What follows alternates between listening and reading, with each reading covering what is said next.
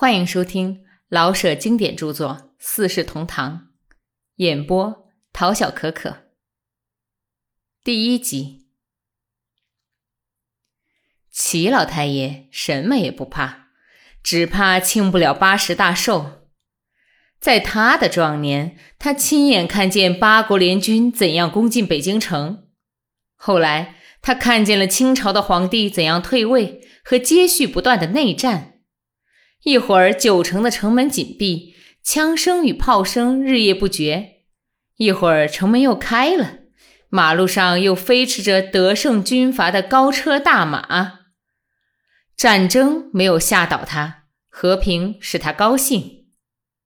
逢节他要过节，遇年他要祭祖。他是个安分守己的公民，只求消消停停的。过着不至于愁吃愁穿的日子，即使赶上兵荒马乱，他也自有办法。最值得说的是，他的家里老存着全家够吃三个月的粮食与咸菜。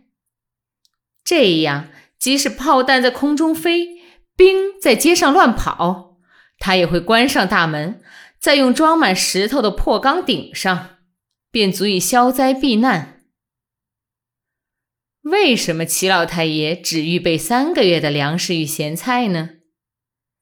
这是因为在他的心理上，他总以为北平是天底下最可靠的大城，不管有什么灾难，到三个月必定灾消难满，而后诸事大吉。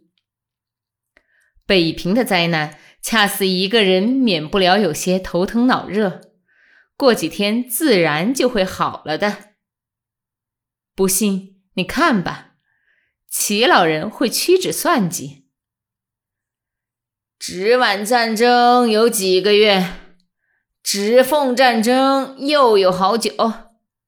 哎呀，听我的，咱们北平的灾难呢，过不去三个月。七七抗战那一年。齐老太爷已经七十五岁，对家务他早已不再操心。他现在的重要工作是教教院中的盆花，说说老年间的故事，给笼中的小黄鸟添食换水，和携着重孙子孙女极慢极慢地去逛大街和护国寺。可是卢沟桥的炮声一响，他老人家便没法不稍微操点心了。谁叫他是四世同堂的老太爷呢？儿子已经是过了五十岁的人，而儿媳的身体又老那么病病歪歪的，所以齐老太爷把长孙媳妇叫过来。老人家最喜欢长孙媳妇，因为第一，他已给齐家生了儿女，叫他老人家有了重孙子孙女。第二，他既会持家，又懂得规矩，一点儿也不像二孙媳妇那样把头发烫得跟烂鸡窝似的，看着心里就闹得慌。第三，儿子不常住家里，媳妇又多病，所以事实上是长孙与长孙媳妇当家，而长孙终日在外教书，晚上还要预备功课和改卷子。那么一家十口的衣食茶水，与亲友邻居的庆吊交际，便差不多都由长孙媳妇一手操持了。这不是件容易的事，所以老人天公地道的得偏疼点他。还有，老人自幼长在北平，耳濡目染的和齐家人学了许多规矩礼路。儿媳妇见了公公。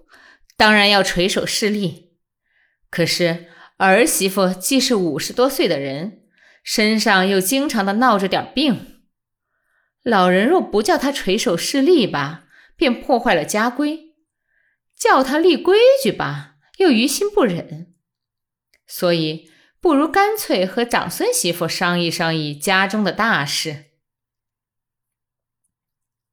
齐老人的背虽然有点弯。可是全家还说他的身量最高，在壮年的时候，他到处被叫做齐大个子，高身量、长脸，他本应当很有威严，可是他的眼睛太小，一笑便成了一条缝子。于是人们只看见他的高大的身躯，而觉不出什么特别可敬畏的地方来。到了老年，他倒变得好看了一些，黄暗的脸。雪白的须眉，眼角腮旁全皱出永远含笑的纹溜，小眼深深的藏在笑纹与白眉中，看去总是笑眯眯的，显出和善。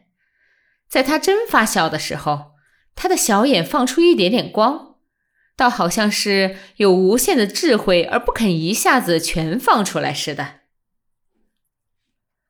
把长孙媳妇叫来。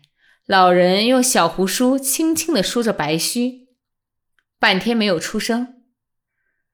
老人在幼年只读过三本小书与六言杂字，少年与壮年吃尽苦处，独立置买了房子，成了家。他的儿子也只在私塾读过三年书，就去学徒了。直到了孙辈，才受了风气的推移，而去入大学读书。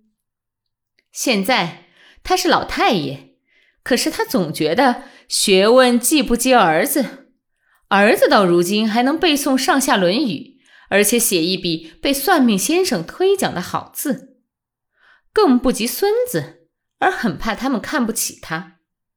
因此，他对晚辈说话的时候，总是先愣一会儿，表示自己很会思想。对长孙媳妇儿。他本来无需这样，因为他识字不多，而且一天到晚嘴中不是叫孩子，便是谈论油盐酱醋。不过日久天长，他已养成了这个习惯，也就只好叫孙媳妇儿多站一会儿了。长孙媳妇儿没入过学校，所以没有学名。出嫁以后。才由她的丈夫像赠送博士学位似的送给她一个名字“韵梅”。韵梅两个字仿佛不慎走运，始终没能在齐家通行得开。公婆和老太爷自然没有喊她名字的习惯与必要，别人呢又觉得她只是个主妇，和韵与梅似乎都没有多少关系。况且。老太爷以为运煤和搬运煤炭的运煤既然同音，也就应该同一个意思。好嘛，他一天忙到晚，你们还忍心叫他去运煤吗？这样一来，连她的丈夫也不好意思叫她了。于是，她除了大嫂、妈妈等应得的称呼外，变成了小顺的妈。小顺儿是他的小男孩儿，